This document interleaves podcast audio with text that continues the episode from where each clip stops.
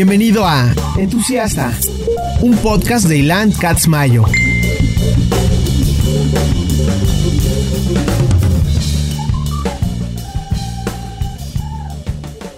Entusiastas patrocinado por Skull Candy. Grandes earbuds, grandes audífonos, gran producto, se los recomiendo ampliamente.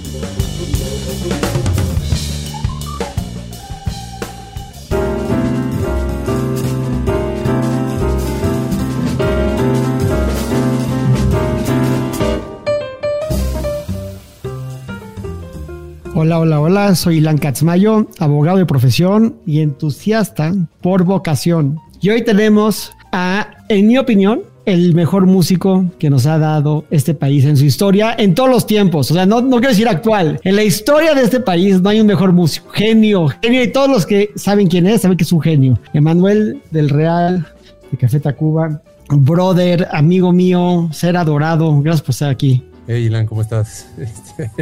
Estoy, estoy muy, pues, muy, contento, muy contento que estás aquí. Pero espérate tantito, está bien, pero... Sí, no, pero, pero, o sea, yo, yo, sé que puede sonar exagerado, pero discutiblemente si hiciéramos una lista, los nerds de la música, de quiénes son los mejores músicos para nosotros de este país, pues tú tendrías que estar en esta lista, pero es una lista que podría yo armar con Rulo o con, con otros músicos contemporáneos tuyos. O sea, mi opinión es que tú y Café Tacuba son, sin, sin temor a equivocarme, el grupo más importante de los últimos 50 años en español. Y no es una opinión, yo creo que personal, creo que es como el consenso. Y arrancando por ahí, hay tal vez no es el grupo que más fechas venda o el grupo que más tours haga, pero sí el, el grupo que más ha influido en otros músicos este, de, de, esta generación. Y aparte llevan 30 años haciéndolo. ¿Por, por qué crees que, que, tu música ha resonado tanto con la crítica? Pues difícil saberlo. ¿eh? Yo creo que es una cuestión que tiene que ver con muchos factores. Primero, creo que lo, el, lo afortunado de haberme yo encontrado con mis compañeros, de que mis compañeros me hayan convocado a trabajar con ellos y que uno no sabe cuando, eh, cuando vas a hacer algo en solitario, en cualquier quehacer de la vida o en equipo, uno no sabe lo que va a pasar. Y resultó que pues entre nosotros había eh, una química especial, había una inquietud especial y había muchas visiones que contrastaban entre ellas y que sin haberlo visto, yo pienso ahora a la distancia, de en un inicio, ese contraste de ideas y de acercamientos a la parte creativa, a la parte este, intelectual, emocional o filosófica, fue creando y algo que eh, nos hacía sentir bien a todos. Y que cuando nosotros creábamos y lo traducíamos en canciones o en cualquier tipo de expresión, tenía una resonancia con cierto público y ese público fue creciendo de a poco. ¿Y no crees que parte, de, que mucho de eso tiene que ver, y, y esto es un tema recurrente en, en, mi podcast, pero no crees que tenga mucho que ver con que su gusto musical, las cosas que ustedes estaban escuchando, sus referencias son muy buenas, que lo que a ti ya te gustaba era muy bueno y tal vez no era tan popular? No, yo creo que puede ser. Lo que escuchábamos era eh, en general y parte de ahí el grupo, la música popular eh, mexicana, la música popular latinoamericana o en anglo, todo lo que llegó a nuestra cultura en diferentes etapas de la vida de nuestros padres, de nuestros abuelos, de nosotros, de cuando éramos niños, de cuando éramos adolescentes, de cuando ya fuimos adultos. Y todo eso se conjugó para mezclarse. Por supuesto que había una intención, había una búsqueda y nos gustaba escuchar música y compartíamos. Yo creo que, bueno, a cualquier adolescente es parte fundamental. Ahora se, ahora se hace de otra forma, ¿no? En nuestros tiempos, pues compartías acetatos, los claro. viniles, eh, grababas cassettes. E, esos eran como los playlists antiguos y, y ahí ibas compartiendo, escuchabas. Pero si amabas a alguien, si estabas enamorado, le grababas un cassette. Era tu forma de decir te amo, ¿no? Así es, le hacías una bonita selección o, o grababas un cassette para un paseo, para una vacación y era muy bonito porque lo escuchabas y lo escuchabas y lo escuchabas y lo volvías a escuchar. Y bueno, ahora me parece increíble la cantidad de música que uno puede escuchar, pero me parece que esa limitante de de pronto tener unos cassettes más adelante, unos CDs, poder grabar unos CDs, pero esa limitante te hacía tal vez concentrarte y enfocarte en algo y que elegías ya sea por eh, a conciencia o porque tus vecinos o porque tu hermano mayor escuchaba esa música y eso era lo que te influenciaba y de ahí que había toda esta cuestión también de, por lo menos en la Ciudad de México, de, de qué zona de la ciudad eres, de qué barrio eres y, y tenía que ver mucho la música que se escuchaba o cómo tú y qué música hiciste o hacías, dependiendo de la zona en la que vivías. Hoy día con la tecnología, pues todo el mundo escucha y los chavos escuchan lo mismo, si quieren o no, pero yo creo que eso fue muy bonito también. ¿Tú eres de satélite también? Sí. Todos eran de satélite, ¿no? sí, crecimos ahí, sí. Fíjate que ahorita que, que estabas hablando de, de, la música popular, me acordé de, un, de una, un artículo que escribió en el periódico Joselo cuando se murió su mamá, hace poco, que fue un artículo, de verdad es que José lo escribe muy bien, aparte creo que, que, has escrito libros, era un artículo devastador y decía que se acordaba que cuando él estaba escribiendo María, su mamá pasaba por atrás de él y le decía, mira qué bonito bolero. Y nunca se le ocurrió a José lo que estaba escribiendo un bolero, ¿no? Así es, así es. Y él pensaba que era algo más tipo Everything But the Girl, un bossa nova, este, digamos, pasado por, por, un, por influencia británica y de pronto no, estaba aflorando lo que había asimilado desde pequeño y, eso es lo que se tradujo en principio en nuestra música. Yo creo que, que en todo momento, pero siempre hay una necesidad de encontrarte con los tuyos y, y encontrar una afinidad y creo que este, esta intención de nosotros decir, bueno, por supuesto que nos gustaría ser un grupo de rock, un grupo o un grupo de electrónica o un grupo de punk, así, etcétera. Pero cuando fue mucho más consciente el hecho de que apostando a eso o empujando por eso nos estábamos distanciando más de, ser auténticos o, de, o de, de, poder compartir algo genuino y algo que naturalmente se daba aparte. o sea, era más complicado combatir en quitar las influencias que en dejarlas aflorar. Entonces, pero salieron y, Perdón, pero eso es tal vez lo más chingón de Café Tacuba, porque sí son un grupo de punk y sí son un grupo de este de rap, y, o sea, tienen canciones de todo tipo. O sea, si tú, si tú escuchas todo el catálogo de Café Tacuba, pues está Ojalá que iba Café y está este Déjate caer y está Chilanga Banda. O sea, como que ustedes tienen muchos huevos, no les, no les importa este, meterse en un género en el cual tal vez no tiene nada que ver y a todo mundo le cae bien que lo hagan. Nunca los han criticado por sentirse una banda de punk. Bueno, tal vez en un principio sí había conversaciones al tipo, del tipo, este, que sí éramos rock, que nosotros decíamos que no éramos rock, etcétera. Claro, crecimos y tocábamos en un circuito donde se tocaba más rock y demás. Por suerte, este, porque y gran parte de nuestra influencia musical en esos momentos, pues era el rock pero al final, pues era difícil definirnos como un grupo de rock. Yo pienso y sigo creyendo que el rock es más una actitud, una, una forma de entender algunas cosas y sobre todo, ahora lo, lo, con la edad lo veo más claro, creo que tiene que ver también con una parte generacional.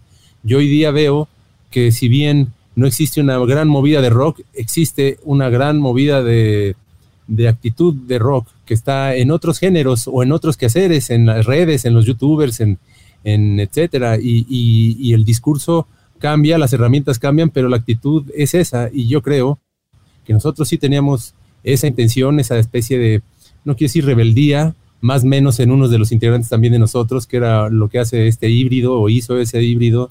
Eh, pero la música, pues por supuesto que tenía gestos y una fuerte influencia robusta del rock, pero, pero no teníamos miedo, al contrario, nos divertíamos entrando a otros géneros, sabiendo que de todas maneras todos lo estábamos, lo, estamos tocando mal, igual el rock, o sea, porque por más que nosotros dijéramos rock, pues nosotros ni, ni cuando había momentos donde súbanse a palomear y tengo que, ¿qué palomas? Ni yo no podía dar nada, y no, no, no sé palomear, no, no me sé un círculo de nada, o sea, sí, pero no, no soy bueno para blusear o para... No, entonces tampoco éramos de rock, entonces era nada más como, como un laboratorio, un taller de, ejercicio, de ejercicios de estilo, pero con, pero con un contenido, digamos, un discurso, una búsqueda este, profunda, que eso era, yo creo que, y encima, y creo que es lo más importante, coincidió, y yo creo que fue, este, si el huevo o la gallina, cómo se puede hacer y cómo se confecciona una buena canción.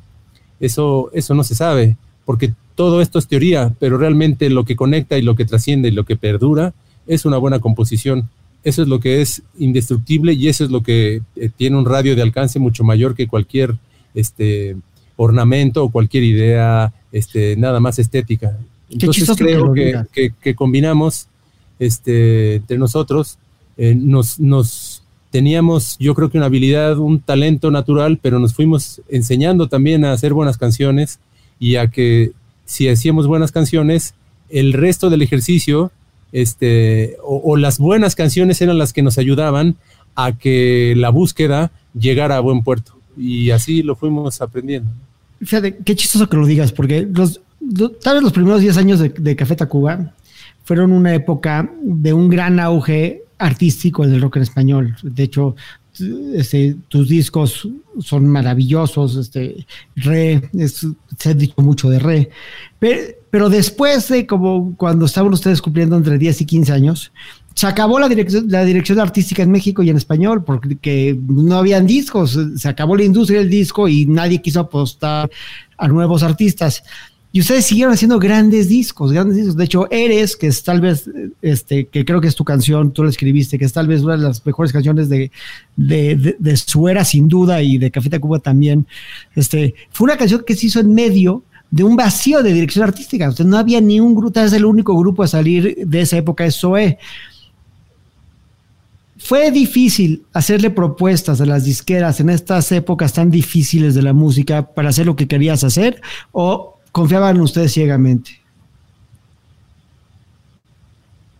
A esa altura ya teníamos mucha experiencia de, cómo relacionarnos con una disquera, con una dirección artística, con un equipo de trabajo que tal vez esperaban algo y que, y que por lo general lo que esperaban no era lo que entregábamos, pero también nosotros lo que entregábamos no era lo que esperábamos que íbamos a crear, porque tampoco creábamos muchas expectativas. Era mm, juntarnos y ponernos a trabajar, cada quien traía sus canciones, nos gustaban más, unas menos, seleccionamos, empezamos a hacer arreglos y había un momento donde eh, la entidad del grupo, esta conciencia creativa y, e intelectual que era el grupo ya como, como que permeaba a nosotros cuatro, mm, decidía un poco, junto también con nuestro equipo de producción, con Gustavo Santaolalla Aníbal Kerpel, a quien le depositábamos mucho de estas decisiones y que sumaba muchísimo y nos enseñó muchísimo, nos sigue enseñando.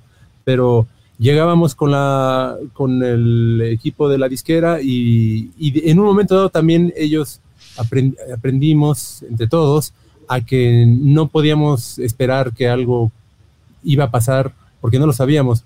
Por lo general, cuando algo le iba bien era una sorpresa.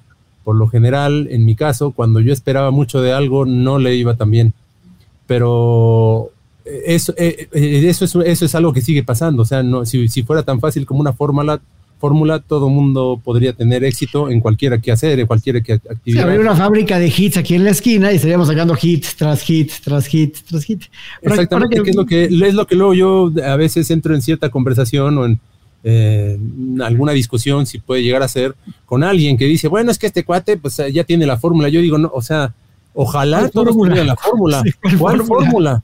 Bueno, es que llevan haciendo 20 años lo mismo y le va, pues a ver, a ver quién lleva tanto tiempo o quién de una hace una y dos y tres, así es muy complicado. Ni los Stones, ni, ni McCarthy, o sea, Paul McCarthy sacó un disco, sacó un disco ayer o ayer y estoy seguro que no es un hit.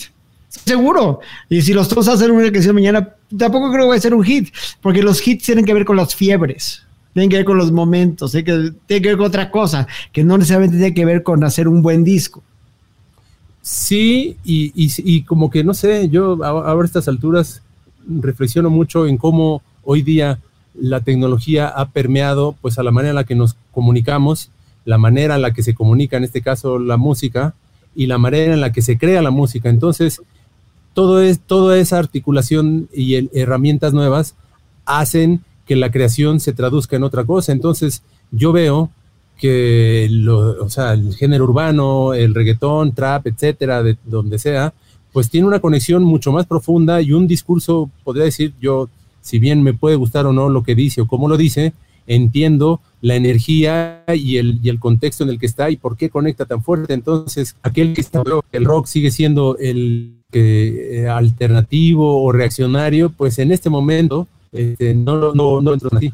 Mira, ahorita que, que, decías de Santolaya y hablando de discursos reaccionarios, me acordé de una cosa que no me acuerdo si la platicaste tú o Gustavo o Joselo, pero siempre me ha causado mucha risa, que es que ustedes hicieron su, su primer disco creo que con Gustavo o el segundo disco con Gustavo, no me acuerdo. Sí. También. Pero sí, entonces ustedes hicieron el primer disco con Gustavo y la semana anterior la había grabado Maldita Vecindad, también su primer disco con Gustavo.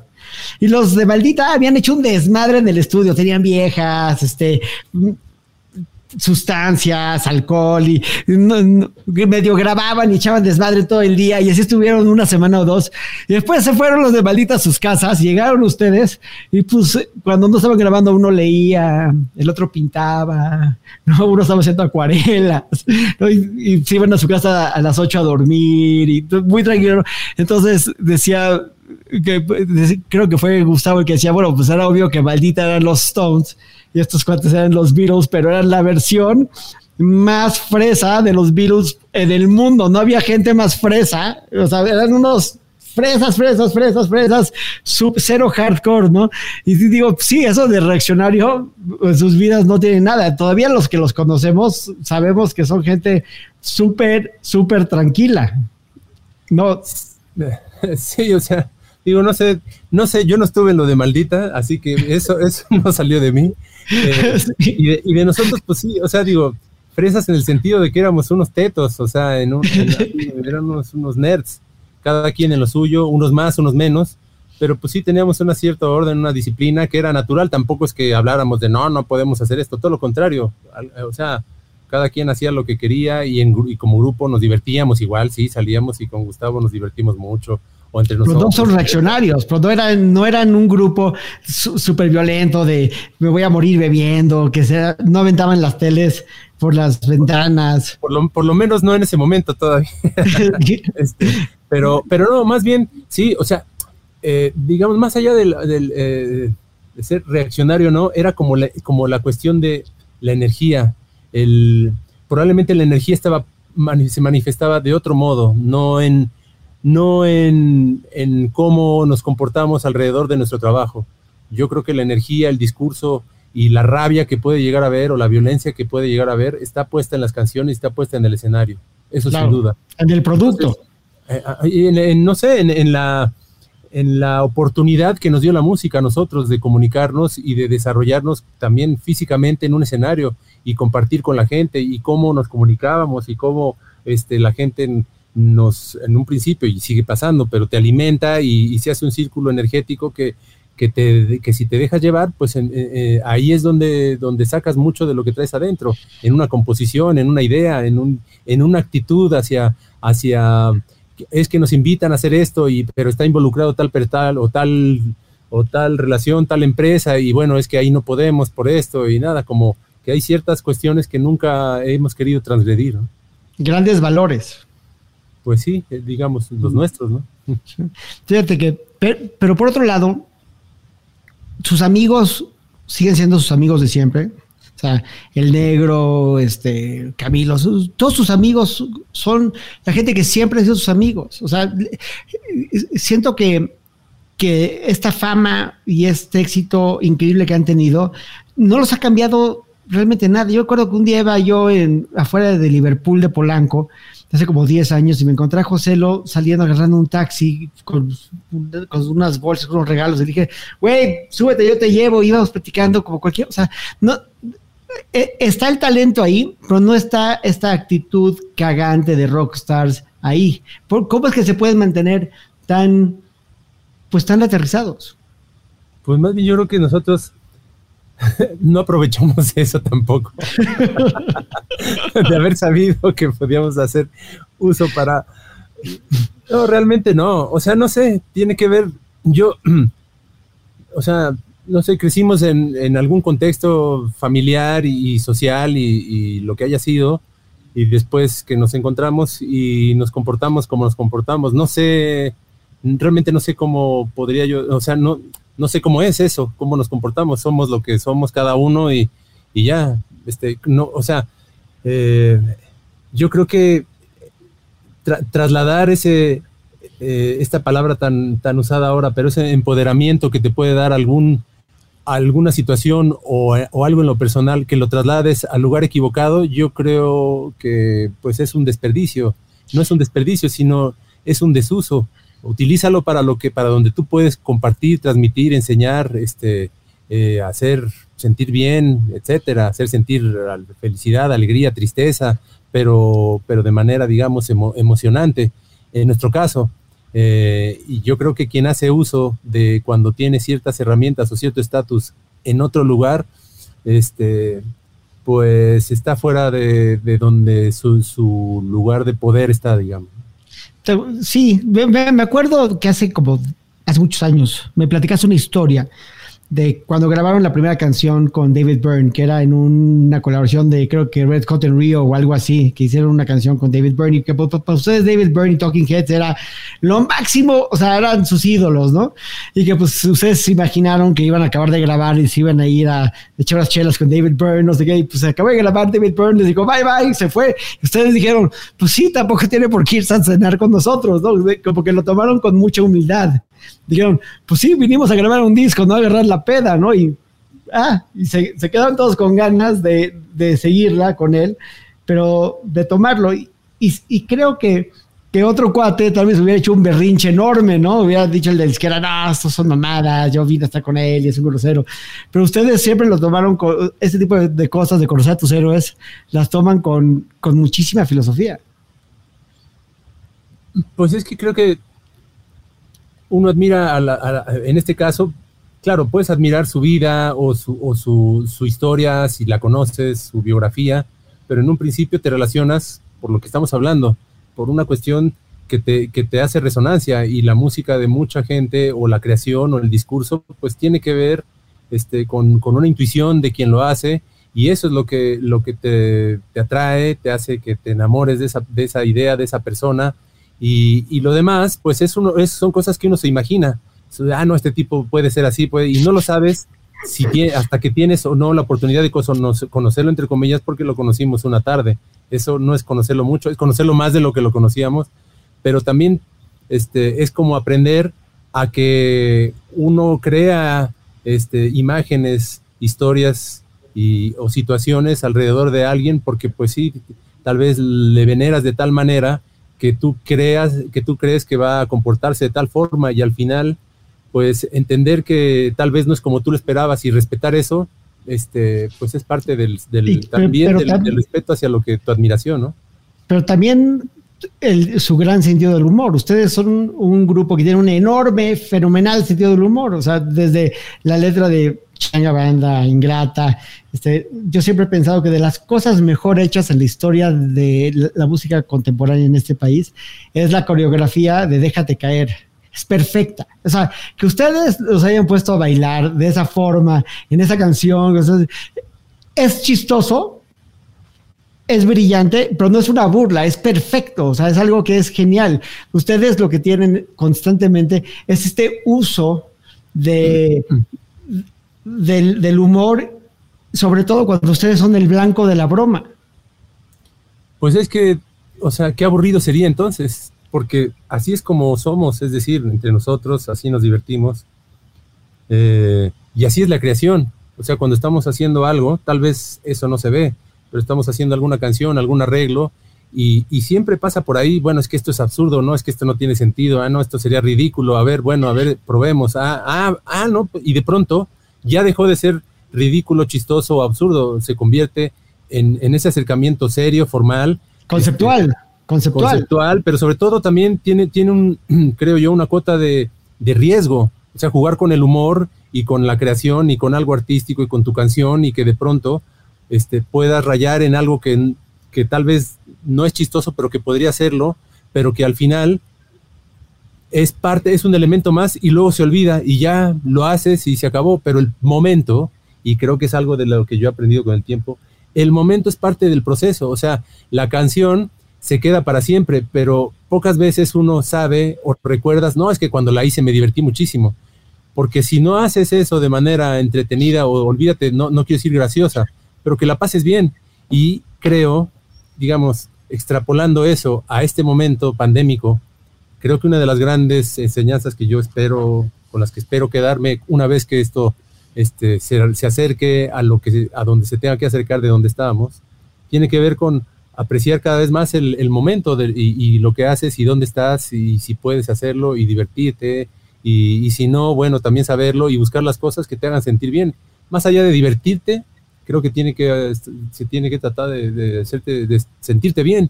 Si te sientes bien haciendo lo que haces, seguramente el, resultado será bueno y es así. Entonces nos divertimos haciendo canciones, nos divertimos tirando ideas, este, a veces no es solo... sentido y funcionan y ya, o no, y ya las desechamos, pero si funciona, seguimos. Pero, no es solo en las canciones, es en todo. Yo me acuerdo después de, de los conciertos en el Palacio de los Deportes de los 15 años, Ustedes hicieron una fiesta que aparte es de los días que mejor me le pasado en mi vida, fue hace 15 años. Hicieron una fiesta en un salón de, fiestas de 15 años y entraron todos ustedes con su chambelán. Tú entraste de la mano con un chambelán. Eso estuvo muy cagado. Eso no lo ve el público, solo lo vimos tus amigos, que hicimos una pedota y ustedes entraron de la mano después de su aniversario de 15 años con chambelanes a su fiesta de 15 años. o sea, eso es, vivir con un gran sentido del humor. Pues esa, esa fue una sorpresa de, nuestro equipo de, trabajo, pero pues es parte de, o sea, como que nada, nos, comunicamos bien porque parte del asunto también es con, tu equipo, pues tienes que divertir también, no son nada más gente que, a la que tú le llamas para que quieres que colabore contigo, sino pues al final es durante un momento o durante un lapso pequeño o largo, o tu familia.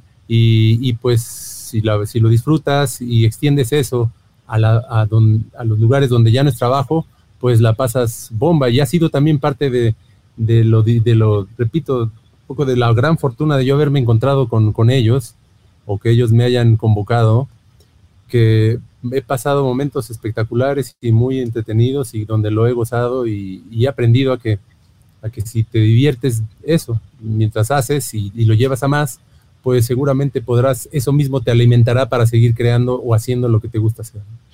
El conocerse, al igual que los Stones, igual que YouTube, pues fue una casualidad de la vida. Se conocieron fuera de la industria, hicieron un, o sea, no se, no se conocieron para hacer un grupo. Parecería que hacer un grupo era una necesidad en un grupo de amigos, hacer un grupo de rock.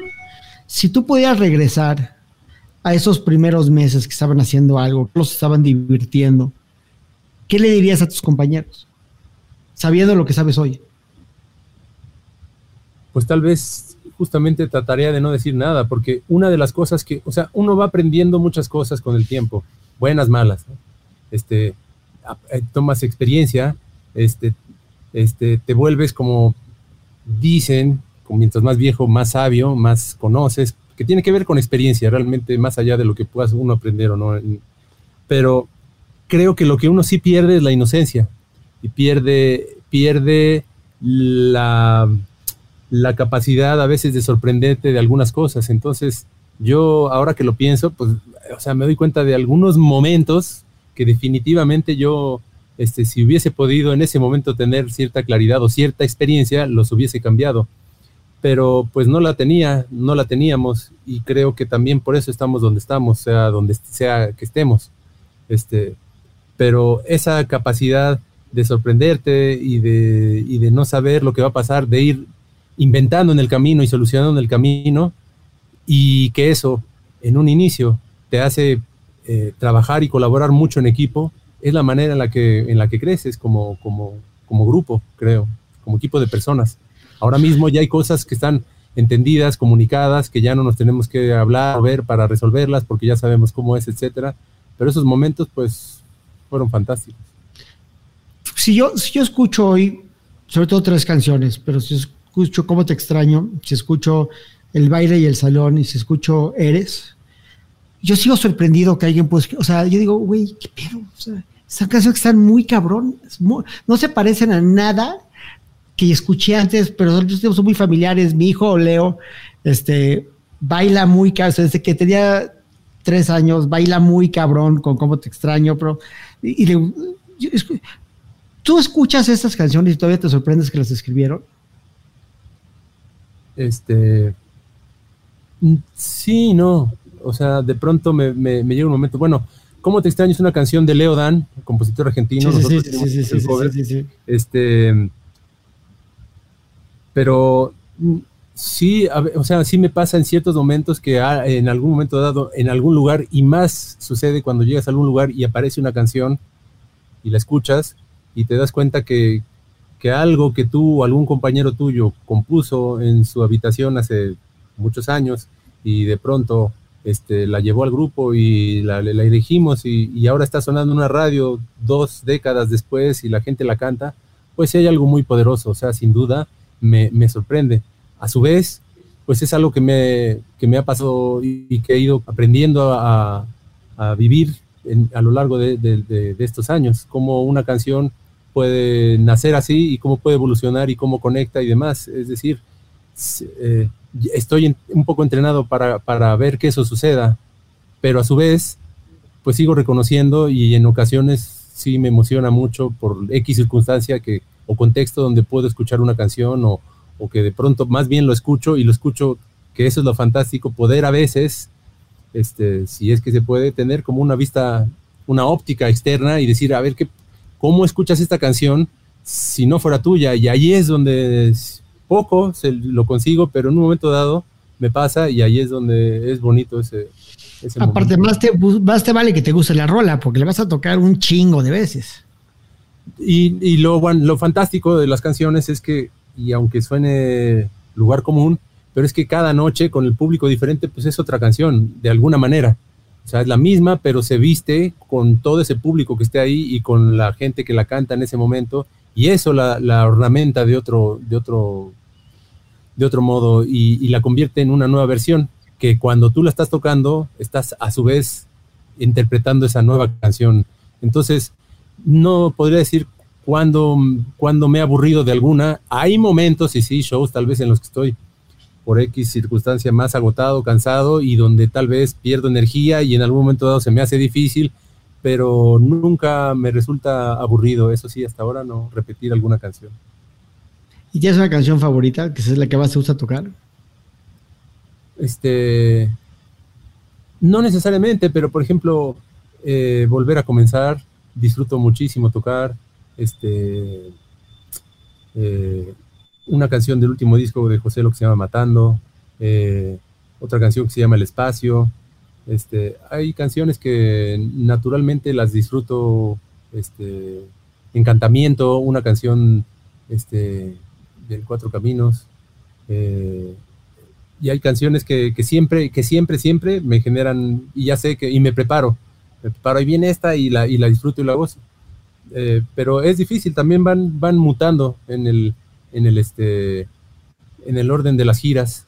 Eh, de pronto, por X o Y, hay canciones, por ejemplo, que siempre, siempre hemos tocado como, como chica banda, porque, no sé, esa canción es como algo que, que es como...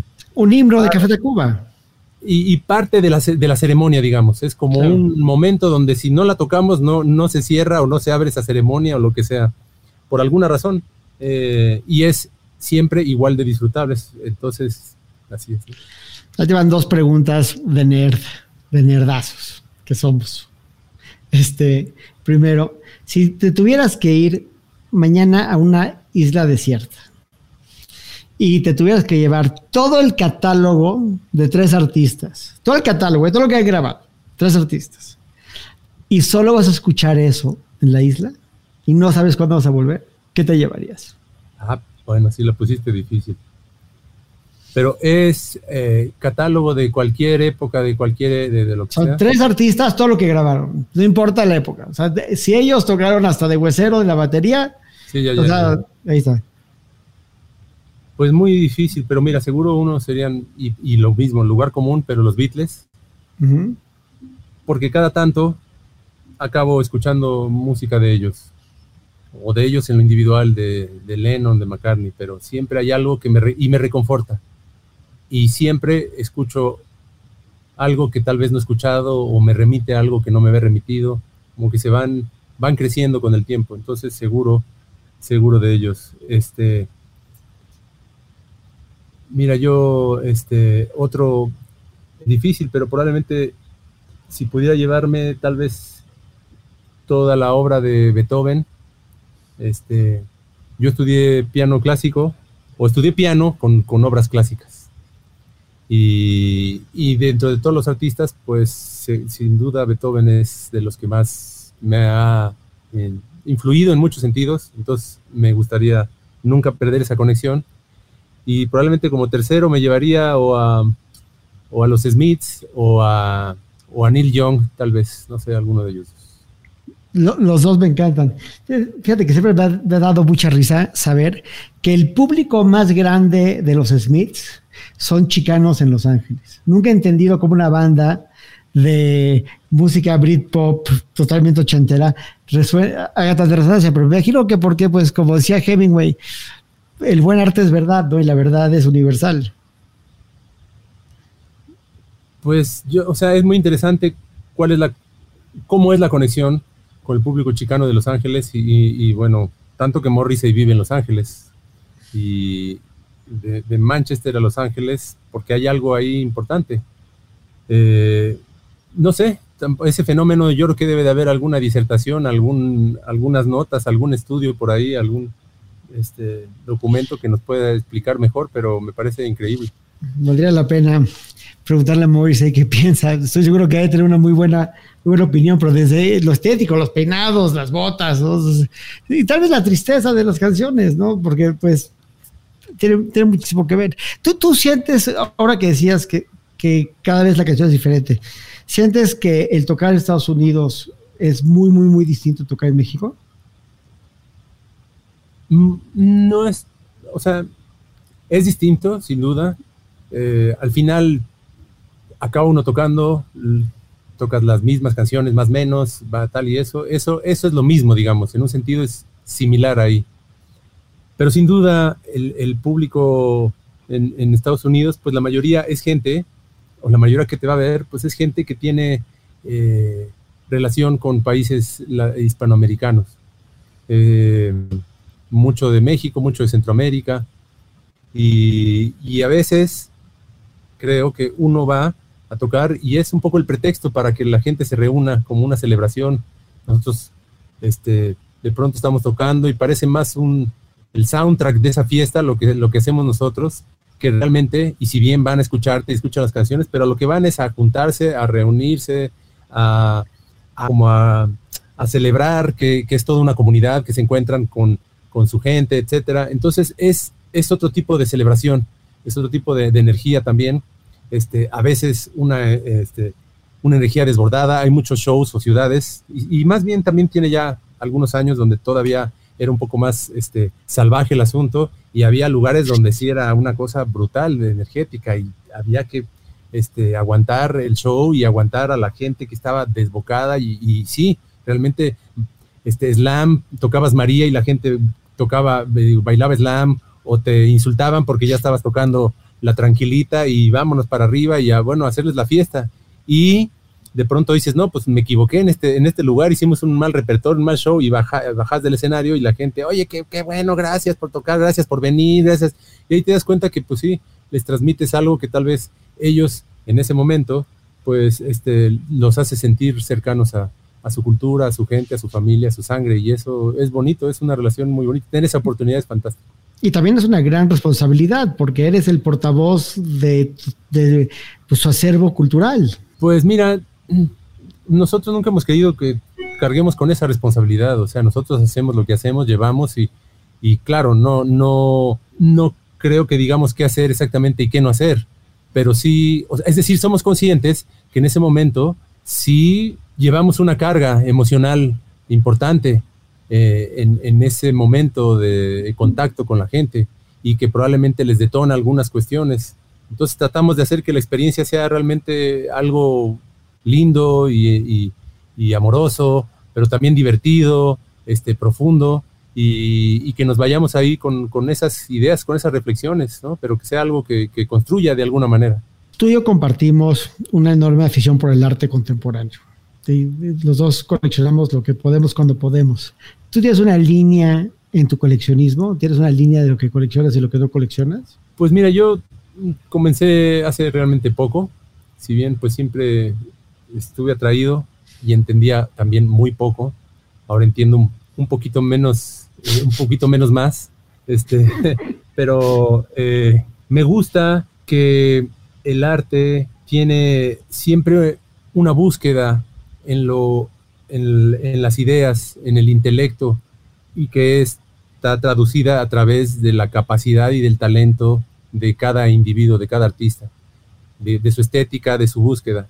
Pero siempre hay, una, hay un cuestionamiento, una reflexión acerca de situaciones, acerca de momentos. Tiene mucho, tiene mucho que ver con, con, eh, el contexto de dónde creciste, con lo que a veces ocurre en, el planeta y que tal vez traducido de una manera muy abstracta, a veces tan abstracta que no se puede comprender, pero que tú lo puedas ver y que te, transmita algo, te transmite este placer, placer este, a veces de, o, es decir, placer en, todos sus formatos, ¿no? En el placer este, estético, agradable, a veces en, en la ansiedad, en la angustia, etcétera. Y eso, yo creo que cuando puedes o pude yo empezar a entender y a comprender eso, sin, sin a veces pensar mucho, pero a veces comprendiendo también el contexto de lo que está queriendo decir, de dónde viene esa idea, esa pieza, esa obra, el artista, cómo creció, etcétera, o, o cuál es su, su relación y demás, pues es, es, es, es algo que me entusiasma. Y encontré eh, que, que, pues en México hay, hay, y siempre hemos sido un, una cultura de, de, mucho arte, de mucha creación, este, de mucha creación plástica. Entonces hay grandes artistas y hoy día hay una comunidad enorme de jóvenes que siguen desarrollando y creando arte contemporáneo este, y mucho más diverso y hay grandes artistas jóvenes. Entonces me gusta estar atento de estos jóvenes artistas y digo en México porque estoy muy cercano aquí, pero en realidad puedo observar y cuando vienen las ferias o puedo ir a algún museo, ver pues arte de, de otros, de otras culturas, etcétera y es bonito ver cómo también ahora, con toda esta eh, comunicación que existe en esta época, toda la, evolución digital a la que hemos llegado, pues hay mucha más combinación de ideas y de influencias y cómo el arte de, un lugar puede permear más rápidamente al de otra cultura. Entonces, pues busco un poco que tenga algún sustento, algún contenido, pero en principio que me resulte emocionante verlo y que me, que me que me diga algo que me, que me resuene. Ya después, si ves si ves si te alcanza o no, ¿no? Claro, pero, pero, coleccionas mucho mexicano entonces. Hasta ahora ha sido este, principalmente, sí. Si pudieras tener solamente una pieza, pero la que sea, sin límites, una en tu casa para siempre, ¿qué tendrías? Difícil, pero ahora mismo este, disfruto mucho de un Vivian Suter. Buenísimo. Buenísimo, increíble. Bueno, pues antes de terminar, te quiero decir una cosa. Desde hoy ya tenemos patrocinador. Y cuando le dije a mi patrocinador que ibas a ser tú, que es Skull Candy, los headphones, me mandaron unos audífonos, los más picudos de Skull Candy. Entonces, son para ti. O sea, me dijeron, dáselos a Meme, por favor, porque es un chingón. Y yo, como coincido contigo, y también pedí unos para mí. Entonces, solamente tú y yo tenemos audífonos regalados súper chingones de Skull Candy.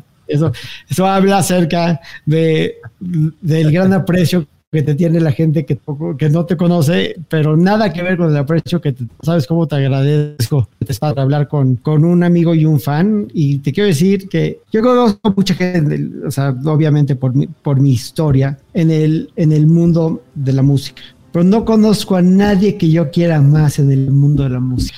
Güey, gracias, gracias, te quiero mucho. No, hombre, no, muchas gracias. Este, igual, este, ahí seguimos, digamos, en este, unos desde creando, otros escuchando, otros este, sumando como se pueda a la música o a lo que podamos, que creo que también es este, un buen momento para pensar en que podemos sumar en algunas otras cosas. Pero gracias y nada, bonito conversar un rato.